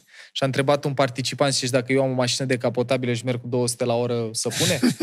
Bă, da, poți Da, să... posibil că nu, vorbește nu, și, și răs- Huberman de retină. Da, dar răspunsul la asta e nu. Nu, normal pentru că nu. că trebuie să ai, uh, uh, trebuie să depui efort fizic, să-ți Da, da, crească să pulsul ca simți. să apară tot ansamblul ăsta. Ok, a crescut pulsul, a apărut activarea aia, a scăzut, deci am scăpat de amenințare. Apropo de retină, la a reduce stresul tot folosind uh, corpul, două recomandări foarte faine care sunt tot așa informate de știință. Când te simți stresat, sau amenințat, mai bine zis, privești foarte fix. Ai văzut și când se ceartă doi oameni, ne uităm foarte fix la ălălalt și crește nivelul de adrenalină. În momentul în care fixezi ceva, crește nivelul de, de activare, de agitație interioară. Și reversul e valabil. Poate ai văzut oameni stresați care după un conflict intens de care le păsă să uită în gol. Să uită în gol, uite așa. Da. Când fac asta, de, de ce creierul nostru încearcă să facă asta pe pilot automat, să difuzeze privirea, e că în momentul în care îți difuzezi privirea, apare relaxare nervoasă. Când îți focalizezi privirea, apare agitație, arousal, intensitate nervoasă, când o difuzezi, scade. Bă, e super logic, mă. Și e frumos, eu am trăit asta la primă mână. Când dacă am o casă sau mă duc în vacanță undeva unde am perspectivă, nu contează că e munte, mare, România, în altă parte, îmi scade nivelul de stres. În momentul în care mă duc într-un loc unde n-am perspectivă, cum e Bucureștiul, de exemplu, unde nu prea ai de unde să vezi de sus, îmi crește nivelul de agitație și măsura și de, de ceas, adică e pe testatele. Mai zic, în afară de somn, sport, asta cu privitul, ce ziceai tu cu retina, că merită spus, EMDR-ul, Eye Movement Desensitization Zation. Reprocessing, cum să o pronunța. Uh, cine? a- Shapiro, Jane, Jane Fra- Shapiro. Francis Shapiro. Așa, Francis. Franz, Fra, Fran, Francis. Francine, Francine Shapiro. Francine Shapiro, care era psihoterapeut și să plimba cu pacienții. De fapt, să plimba ea și și-a dat seama că ea resimte mai puțin stres în mers. Nu putea cu pacienții din terapie să-i scoată la plimbare în parc, că oamenii aveau teme eh, importante plus confidențialitatea și a venit ideea să îi invite în timp ce povestesc lucruri dificile emoțional să miște ochii ca la mers. Și a observat că scade intensitatea emoțională și își pot reprocesa Traumele. amintirile traumatice.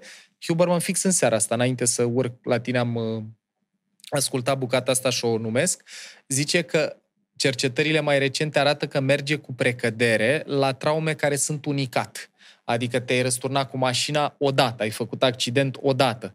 Dar la astea care au, uh, cum să spun eu, a căror intensitate e dată de multe iterații mici, merge mai puțin bine. Deci nu este Sau- așa de bună pentru PTSD. Nu prea. Nu, e e mai bună pentru PTSD, dar nu pentru CPTSD. Da. Pentru că CPTSD este complex Da. post-traumatic Da, stress disorder. da. Sau dacă, de exemplu, ai dezvoltat o fobie de la un eveniment. M-am mușcat câinele când eram copil și am rămas speriat de câini în general. Cum apare câine, cum la mine apare activare în amigdale. Și Acolo, dacă povestesc asta și în timp ce povestesc, eu chiar am testat. În timp ce trăiești ceva ce te enervează sau te gândești la ceva nasol, dacă eu am încercat și mers asta, să merg și să scanez mediul.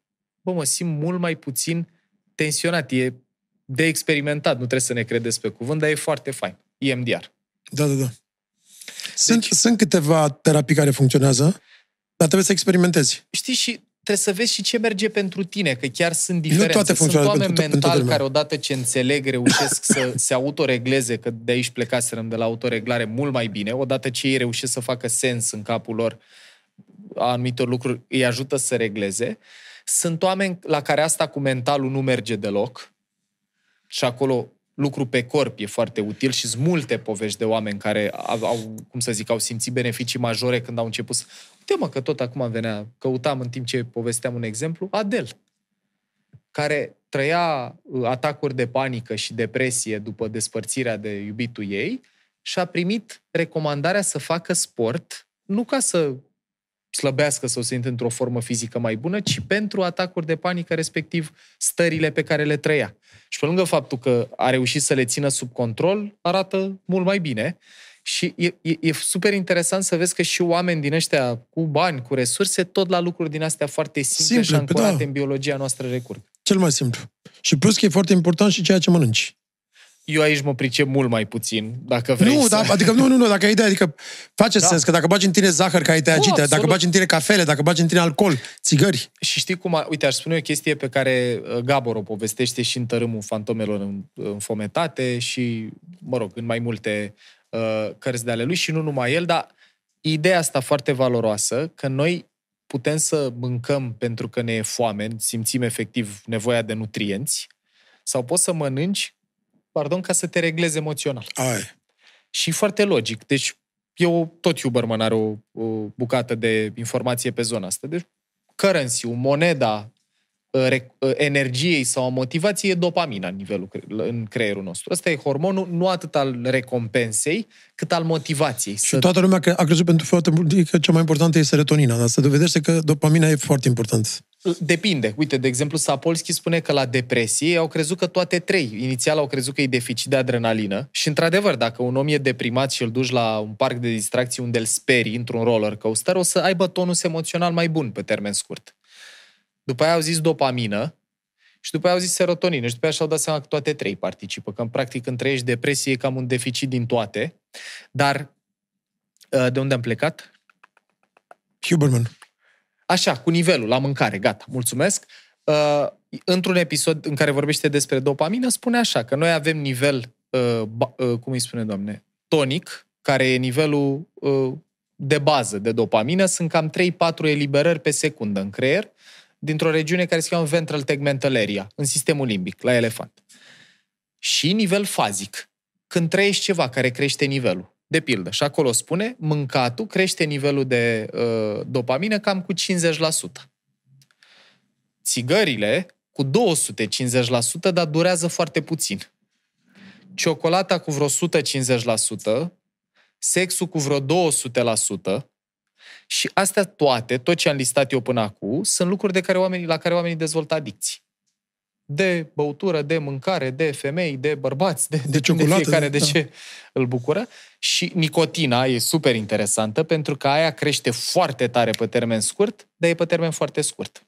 Și acum zic și lucruri valoroase totuși pe care le putem consuma. Cafeaua crește cu foarte puțin nivelul de dopamină, dar e ca un lubrifiant moleculele de cofeină sunt ca un lubrifiant care facilitează o mai bună uptake, o mai bună absorpție a dopaminei care vine din alte lucruri.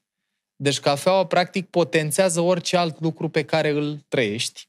Și dușurile reci. Spune chestia asta că dacă poți să înduri Wim Hof, Wim sentimentul ăla. El cumva, Wim Hof face uz puternic de activare simpatică și adrenalină, că așa a și reușit să scape de E. coli sau să injecta cu virus, nu mai știu de ce, și cu ajutorul respirației Uh, Huberman vorbește aici specific de dopamină, că după duș, când se eliberează mult adrenalină și simți că te energizezi instant când e dușul rece, rămâne nivelul ăsta crescut de dopamină pe tot parcursul zilei rămâne mai sus. Adică simți nu doar mai multă energie, și mai multă motivație pe tot parcursul zilei. Și în afară de asta mai sunt astea, care poți să iei ceva suplimente, gen L-tyrosin sau da. uh, dopa Eu sau uh, bacopamonieri sunt sau... L-dopa, Da, Da, da, da. da. da, nu sunt așa bun cunoscător, dar el are episoade întregi în care recomandă lucruri și și examine.com, site-ul de care, la care face el mereu trimitere și zice, băi, vrei să iei ceva și nu ești sigur? Caut aici. Să vezi ce conține și cum stă treaba. Deci am zis minte, corp și mediu. Mediu e a treia pârghie, nu insist uh, extrem pe ea, dar e despre, de exemplu, dacă eu îmi dau seama că mie îmi face bine. Noi în 2021 ne-am închiriat un apartament în Brașov și petrecem parte din timp în București și parte acolo, că eu de când trec de McDonald's ăla de la intrare, îmi scade nivelul de stres. Simt efectiv cum mă liniștesc și înțeleg de ce. Eu am asocierile astea cu pădurea de când eram mic lângă bloc, înălțimile ajută la a avea perspectivă, plus toți anii din viața mea în care mă duceam acolo numai în vacanță. Sper să nu dizolv asocierea asta cu emoție pozitivă, dar uh, e un lucru valoros de zis, mai ales în uh, țara proprietarilor, că bă, poți să schimbi și elemente din mediu. Să petrești timp mai mult cu oameni care îți fac bine decât cu oameni care te întărâtă. Să cultivi relații care să-ți aducă valoare, să schimbi mediul inclusiv fizic în casă. Pentru că, știi, ziceai tu că trăim 96% pilot automat. Dacă schimbi mediul, te obligi la conexiuni sinaptice noi. Ai văzut când te muți într-un loc nou, parcă trebuie să fii iară prezent. Știi, Că- că asta e ți ieși din așa, că confort. Aici era o ușă, nu mai e. Acolo era chiuveta, nu mai e. Și asta produce plasticitate sinaptică. De asta, apropo și de Alzheimer, uite, mă gândesc strict comparativ la două bunici ale mele. Bunica din partea mamei, de la un punct încolo, a ajuns să aibă un program super rutinier, în care făceam fiecare zi exact același lucru și a apărut undeva după 60, 70, boala asta. Bunica din partea tatălui meu are 85 de ani, este cea mai lucidă vârstnică pe care eu am întâlnit-o vreodată. E mai lucidă decât mulți oameni care au jumătate din vârsta ei, dar bunica mea l-a crescut pe tata singură, de la șapte ani când a murit tatăl lui Adaptabilitate. taică-miu, învățătoare, lucrat foarte mult, l-a ajutat când erau tineri căsătoriți, ea le-a lăsat apartamentul, a făcut credit și a luat o garsonieră, vremea lui Ceaușescu, deci un om foarte uh, expus la noutate și la provocări. Și rez- rezilient fizic emoțional. și psihologic. Asta e partea interesantă. Adică fizic nu e bine, da, psihic, citește în fiecare zi, dezbate cu mine lucruri, ascultă podcasturi și le înțelege, dezbate cu mine lucruri, deci zic așa dincolo de teorie și de știință, că și în practică poți să vezi diferențe între oameni care trăiesc pe pilot automat, cu care ai sentimentul că parcă la fiecare nouă întâlnire n-ai ce să vorbești, e, Da. e păripit. Poate ai prieten sau întâlniri unde simți, bă, parcă e aceeași placă, s-a schimbat uh, versus noutate, novelty. De asta și în relații de cuplu ziceau că dacă vrei să treci un proces de cunoaștere accelerat, călătorește cu omul ăla. Fă ceva unde totul să fie nou pentru amândoi partenerii și e foarte diferit și sentimentul de cât timp a trecut. Dacă ai stat o săptămână de vacanță cu cineva, poți să ai sentimentul că îl știi de luni de zile, pe de o parte, și pe de altă parte poți să-l vezi și în situații stresante, că în mediile care ne sunt familiare suntem mult mai relaxați. Suntem mult mai călăreți. Când apare stresul, apar reflexele alea limbice și poți vezi mai bine. Am vorbit despre nefericire, despre depresie, despre uh, re, uh, cum, cum să le regulăm uh, s- uh, the nervous system. Da. De ce așa de multă anxietate? Păi, cred că din toate motivele astea de care am vorbit noi mai sus, iar eu cred că e important ca oamenii să înțeleagă că nu e o sursă care o produce per se, e un cumul de factori. Incertitudine, volatilitate, supraîncărcare, lipsa conexiunii cu natura, lipsa relațiilor. Trăim multe experiențe de felul ăsta. Păi și uite, ca să zic și o chestie diferită de ce am povestit până acum, eu cred că o sursă mare de anxietate pentru noi, specific în România, o să mă focalizez acum, perfecționismul și competitivitate. faptul că vorba ta greșeai o notă, luai o riglă peste degete, făceai ceva greșit, luai bătaie, bă, asta n-are cum să nu te condiționeze mental și emoțional. Adică, în cazul fericit, te prinzi și începi să lucrezi la ele, dar niște urme lasă, care se numesc perfecționism. Și ai la altă e asta cu comparația, apropo de uh, ce povesteai că ai trăit și în familie. Dacă ăla poate, tu de ce nu poți? Dacă ăla... Eu știu că ca o placă stricată care repetă perfecționism. Nu, dar așa e. Nu că o zic peste tot, și la mine în podcast și în orice conversație. Mă, dar la noi astea două, plus faptul că uh, aici nu-i doar românească treaba, n-ai, nu mai avem sprijin emoțional. E o cercetare, tot Johan Hari zice, cred, în Lost Connections, un psiholog, nu mai aduc aminte, sau sociolog, nu mai știu cum îl cheamă, un american, care a făcut o cercetare în care întreba americanii câți confidenți au. Câte persoane cu care poți să vorbești ceva personal, intim, ai în viața ta, care să nu te judeci. Până anii 60, cred că a pus prima dată întrebarea, uh, media la americani era 3, fiecare american avea 3. În 2004, au repetat ăsta, 0. La noi, și la noi exista claca. Da. Da, da exista claca. Băi. Că oamenii ieșeau și bârfeau, vorbeau. Da, care are, are un efect dacă ha, nu... Harari vorbește, adică noi, noi am evoluat prin bârfă. Da. Asta era...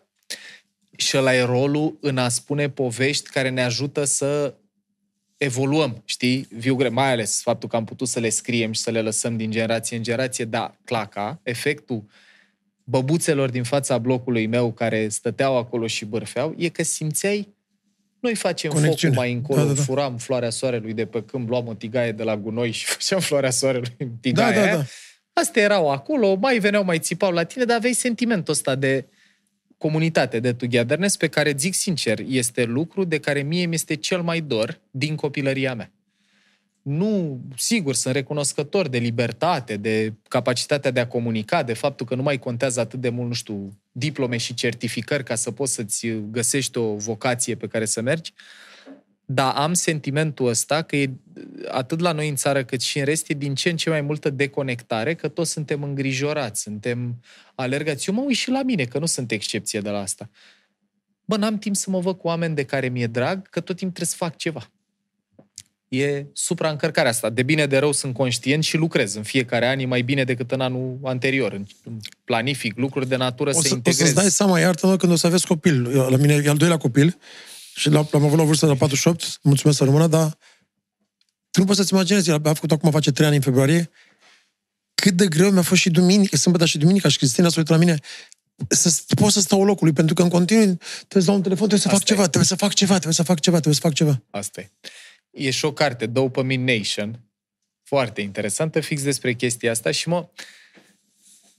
Și Huberman spune ideea asta, că, ok, unii oameni sunt mai dopaminergici, adică, în mod natural, avem sistemul ăsta de recompensă mai activ, avem o nevoie mai mare de incitație, de stimulare.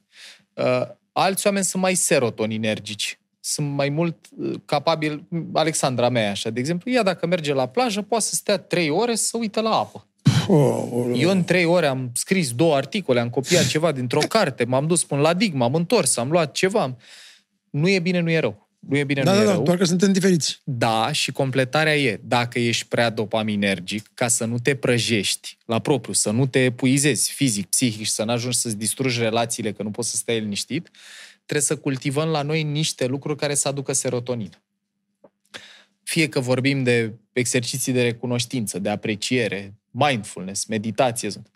Dacă ești prea serotoninergic, ca să eviți să fii bine cu viața, să contemplezi, nu știu, apusul zi după zi și să nu se întâmple nicio formă de evoluție, e util să cultivi la tine niște practici care să-ți dea niște dopamină, să-ți dea niște recompensă. Important e, unul, să știm că există aceste două rute, una cu liniștea, una cu agitația sau cu motivația, că nu e bine, nu e rău și eu mi-aduc aminte că de mic ai mei să luau de mine. Bă, de ce nu poți să stai și tu liniștit? De ce n-ai niciodată stare? Când am înțeles mai bine personalitate, neuro, zona asta, am putut să-mi explic că, bă, ok, personalitatea mea e de natură că am nevoie de genul ăsta de stimulare. Dacă aș avea un copil, nu l-aș stigmatiza pentru asta, pe, despre asta sau în relație cu asta, dar, și eu am simțit-o pe pielea mea, e foarte ușor să te prăjești mai ales dacă îți place ce faci. Că dacă îți place ce faci, uh, pui multă presiune pe corp. Ajungi să ai probleme în relații. Na, copilul nu mai știe cine-i tata, cum arată. Mai vreau și eu un moment. Și cred că provocarea tocmai asta e, să-ți dai seama care e mixul tău. Personalitate, valori, motivație, experiențe, timpurii, tot complexul ăsta. Și să, în timp, prin cunoașterea asta de sine pe care ne străduim să o, uh, cum să zic, cultivăm, să o promovăm, pă să ai drumul tău ideal pentru tine. Și competitivitatea aia de care vorbeam, apropo de anxietate, uite, mai zic o idee. Chiar au zis niște oameni când vorbeam de asta competitivitate, ai zis, Paul, dar e prima dată în istoria omenirii când ne comparăm, frate, unii cu alții, că am crescut toți cu chestia asta și parcă nu era așa rău. Da, n-aveam astea. Ai. Asta e diferența. Și diferența e foarte logică. Dacă erai elev în comunism, da, înainte de orice formă de internet, tehnologie, zona asta, bă, tot îți ziceau cât a luat Damian, cât a luat Paul, cât a luat cu tare sau cu tare. Problema e că atunci eu puteam să mă compar cu tine când mă întâlneam cu tine. Să văd ce haine ai, unde stai. Bine, nu, și dacă era, oricum... unul, dacă era unul cu bluz sau cu Adidas de afară, da. era unul singur. Era asta. Da, dar și, tu, nu, tu nu stăteai într-o sărăcie și de, de, dai pe Insta sau pe ceva să vezi pe, pe ăla că e îmbrăcat, zâmbește, în Maldives, poartă ultimul tip de Gucci și... Asta e treaba. Și în momentul în care ai generații de nativ digital care s-au născut conectați la tehnologie, de ce e diferit de a o fi dobândit-o după aia? Pentru că dacă ție ți s-a reglat sistemul de recompensă pe eliberări din astea foarte, foarte frecvente, Bă, noi când ne uitam la televizor, trebuia să aștepți o săptămână să apară episodul următor dacă aveai la ce să te uiți tai că mi-mi povestea că mesteca guma, o băga în carte și o mai mesteca o dată. Da. da? Deci sunt multe chestii care nu sunt de prea slăvit lipsa de resurse sau de, nu știu, oportunități sau opțiuni. E de înțeles și efectarea asupra creierului. Pentru că dacă eu îmi reglez sistemul ăsta de recompensă pe te-ai plictisit de aia, dai swipe, te uiți la televizor, după aia treci la tabletă, după aia te joci, după aia ai 10 jucării, nu una. Bă, dacă ai o jucărie, trebuie să fii și creativ în cum te joci cu ea. Adică ursul meu, panda, era și Superman, era și urs, era și mai mulți, era multe lucruri și aia îți cultivă funcții prefrontale, te obligă să-ți folosești și imaginația, nu doar stimulare permanentă. Și stimularea permanentă, plus competitivitatea, plus standarde de neatins, că, bă, și media e interesantă, mass media. Uite, am o prietenă, îmi vine minte, dacă, dacă te-ai uitat, de exemplu, la serialul Sex and the City, și consum cele 8 sezoane sau cât sunt și tu vezi că fata aia scrie un articol la ziar o dată pe săptămână, unde oricum întârzie, E singura ei activitate, scrie un articol la ziar și ea din banii ei își permite să aibă un toată rent de viață. apartment acolo cu pantofi de sute de mii, cât o fi investit în ea, sute de dolari fiecare, îți setează niște așteptări. Ah, bă, gata, Total bag și un ireale. articol, fac un PR, o treabă, nu știu ce. Viața e bună, mi-au genții, mi-au haine exemplul ăla, de pildă. Sau te uiți la Suits, că e mai contemporan așa, și zici, gata frate, strâng oamenii cu ușa, sunt seducător, mă îmbrac în costum, o să fiu un avocat de succes. Și după aia te bușește realitatea. În lumea reală, Sara Jessica Parker, Carrie, cum o chema în film, nu ar fi putut nici să trăiască în oraș cu ce activitate avea. Cu tot, ajutorul, cu tot ajutorul lui Big și chiar și așa ca să-l întâlnească, nu l-ar fi întâlnit pe probabilitatea e că el n-ar fi rezistat la ce a făcut în toate exact. filmele alea dacă ar fi fost o poveste din lumea reală. Și așteptările sunt o mare sursă de nefericire. Mai ales pentru oameni competitivi și perfecționiști, pentru că mass media, copilărie, toate astea îți setează așa trebuie să fie o relație, așa trebuie să arate apartamentul, trebuie să mă căsătoresc până la 25, trebuie să am copii până nu știu când, oricine ai fi, bărbat, femeie, nu contează. Și după aia, când poți să te compari cu toți prietenii tăi și toți cunoscuții, nu doar prietenii tăi, cu... înainte aveam, bă, cinci prieteni care veneau la mine în casă la blog. Nu prea aveam cum să mă compar cu mulți alți oameni, că erau Dorinel, Iulia și nu mai știu și plus cine. că Dorinel, Iulia și ea stăteau și ei tot un apartament de 40 de metri pătrați. Exact. Dar nu stăteau în vila nouă care exact. de, nu știu, cu sute de metri și n-aveau exact. ea ultimul tip de Range Rover și nu, nu plecaseră în Maldives, Dubai și Bahamas anul ăsta de 5 ori. Aia e treaba. Și cred că depinde pe ce pârghii vrei să lucrezi. Poți să reduci competitivitatea. Asta e o chestie și de sistem educațional. Bă, e super simplu. Să nu mai apreciem performanța comparativ. Sunt super tare cum ai făcut tu, mi-a plăcut asta, asta, asta. Nu ce mult mi-a plăcut cum ai vorbit tu pe lângă Paul. Atât. trebuie să deconectăm aprecierea de comparație. Comparația poate fi bună dacă vreau să învăț ce faci tu bine. Ia să vedem, Damian, cum a făcut. Dacă să-mi informez o decizie, nu să-mi iau stimă de sine. Și aprecierea e altă poveste și trebuie deconectată. E o primă pârghie. Plus că niciodată nu știi, așa cum ai spus despre asta cu... cu ai dat exemplu foarte bun cu Suits și cu uh-huh. Sex in the City. Ce fac ea? Niciodată nu știi... Ok, ăla e un film și e, e ceva ireal. Dar tu nu știi ce face Vasile, care îl vezi în Maldive și nu știu ce, ce fel de afaceri, ce vinde, ce face de ea acolo. Și ce preț plătește, că așa Sau, sau ce preț plătește. Noi comparăm interiorul Bravo. nostru cu exteriorul altora. Aia. Bă, și sigur că o să găsesc în orice zi un om mai bogat, ca mine mai frumos, ca mine mai deștept, ca mine mai blând, ca mine mai... Sau Vasile, și dacă nu face ceva ilegal, ce preț plătește? Și pe aia auzi că Vasile la 42 de ani a pornit, a pornit inima. Da. Și tu spui, dar cum că era așa fericit, că era Maldive și pe unde? Asta dar tu știi cum plătea Vasile pentru alea? Da.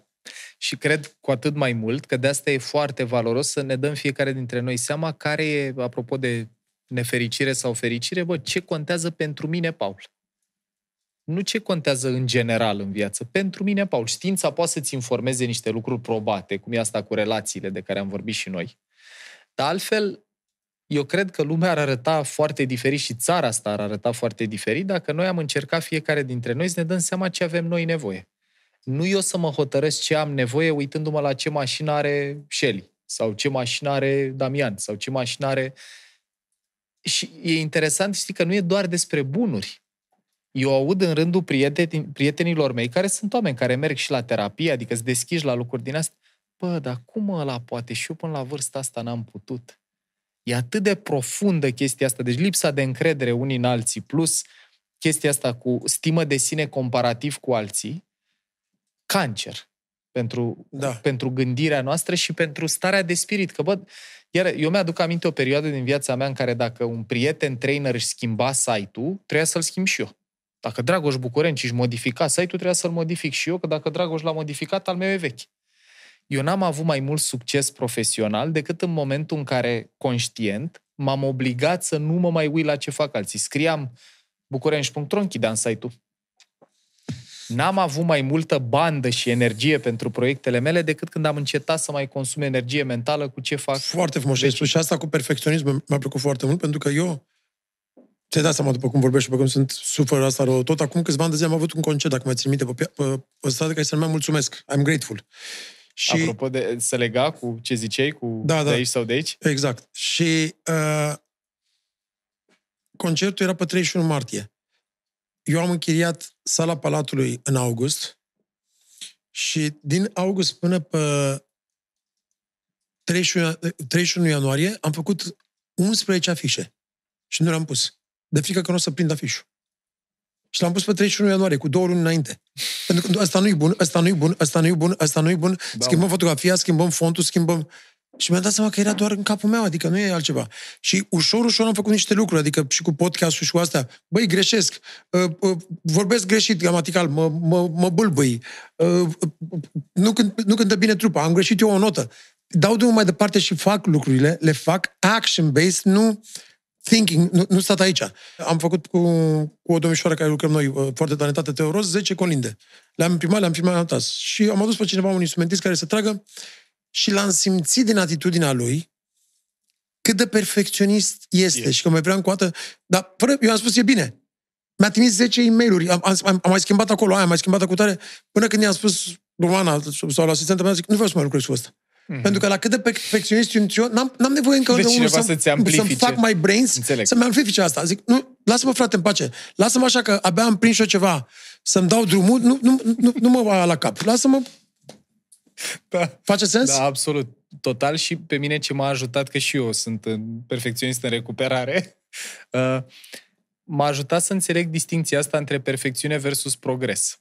Eu un citat în engleză, evident, sună mai bine, și progression is, uh, Progre- uh, cum mă? Progression is the aim, not perfection. Sau, adică... sau luat în, germ- în germană, paralysis by analysis. Da, da, da, da. da, da Paralizezi, da, dar așa da, de multă da, analiză. De atâta analiză. Dacă ar fi doar analiză, ar fi bine. Dar vine și la pachet cu presiune, cortizol, cu toate efectele alea de care vorbeam noi la stres cronic, că eu mi-aduc aminte am lucrat cu cineva care conducea o organizație cu 280 de angajați, o multinațională, și noi stăteam la 11 noaptea în birou respectivei persoane să aliniem bullet point-uri. Și eu la un moment dat m-am uitat la ceas, am zis, bă, nu-i vrea tu să facă mâine altcineva asta, că există oameni care poate să facă asta. Eu nu pot să prezint ceva care arată în halul ăsta. Și alea erau dezaliniate, cu control stânga, control dreapta. Nu era unul aici și unul aici. Dacă asculți istoricul familial, fix din genul ăsta de mediu în care da. dacă greșeam eram prost, dacă, dacă luam 10 era normal, că există și varianta asta în care performanța asta e mie, fetele. Avem podcast sau avem o emisiune sau avem o repetiție și Oana ai dat telefon, Monica nu știu ce da. Și aia trebuie să mai dăm încă de trei ori telefon. Și Damian, dar de ce mai trebuie să controlezi? De ce? De, las-o că facem noi. Și pe mine ce m-a ajutat mult la asta cu perfecționismul și cu controlul a fost să ajung atât de încărcat să nu mai pot să controlezi, să fac totul perfect și să-mi demonstrez că iar ajungem la aia cu trebuie să le trăiești, nu să le gândești, că nu se întâmplă nimic rău. Da faptul că am zis, uh, habar n-am, șase hormoni în loc de 30, bă, tot a fost suficient de valoros să meargă. Chit că poate să putea mai bine. Eu fac asta în podcast cu Naiu. Și o spun și oamenilor. Când și da. când lucruri uh, și fac greșeli speciale, da. ca să văd dacă oamenii observă. Și oamenii, uh, uh, la, de fiecare dată când greșesc mai mult, cu atât de mai mult like, like-uri primesc. E incredibil. Și mie nu vine să crezi, bă, dar sunt surzi.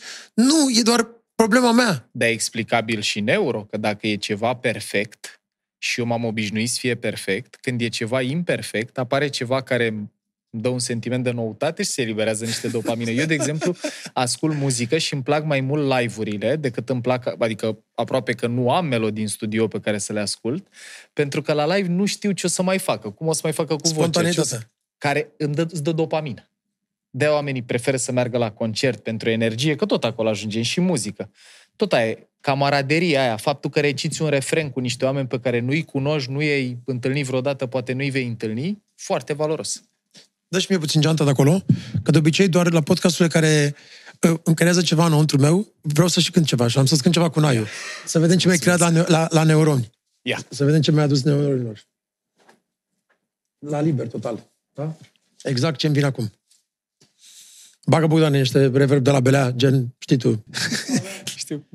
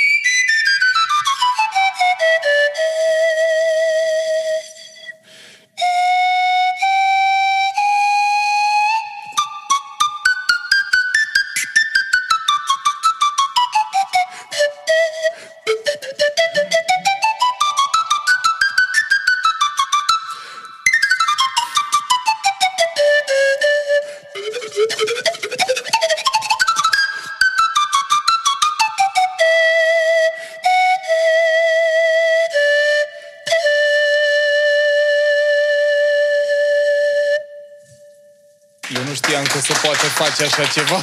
Mersi. Wow, am, mi-am înregistrat cadoul. Mulțumesc. Superb. Eu, eu nu știam că poți să faci așa ceva la NAI.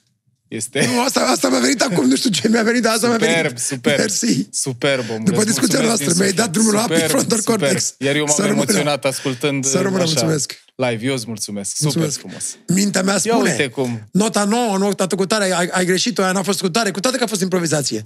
Dar o las așa, nu mai, mai mă interesează. Super exercițiu. Și Exact. cel mai frumos, mai ales că am văzut și băieții au fost super captivați, au fost acolo cu tine și te aud des. Mersi frumos, Paul, îți mulțumesc. Cu mult drag, omule. Am vrut de foarte mult timp să te aduc, sunt un mare fan al tău, felicitări pentru tot ce faci. Îți Doamne mulțumim ajută, mult. îți mulțumesc Doamne din ajută. suflet, mulțumesc pentru tot. Mulțumesc.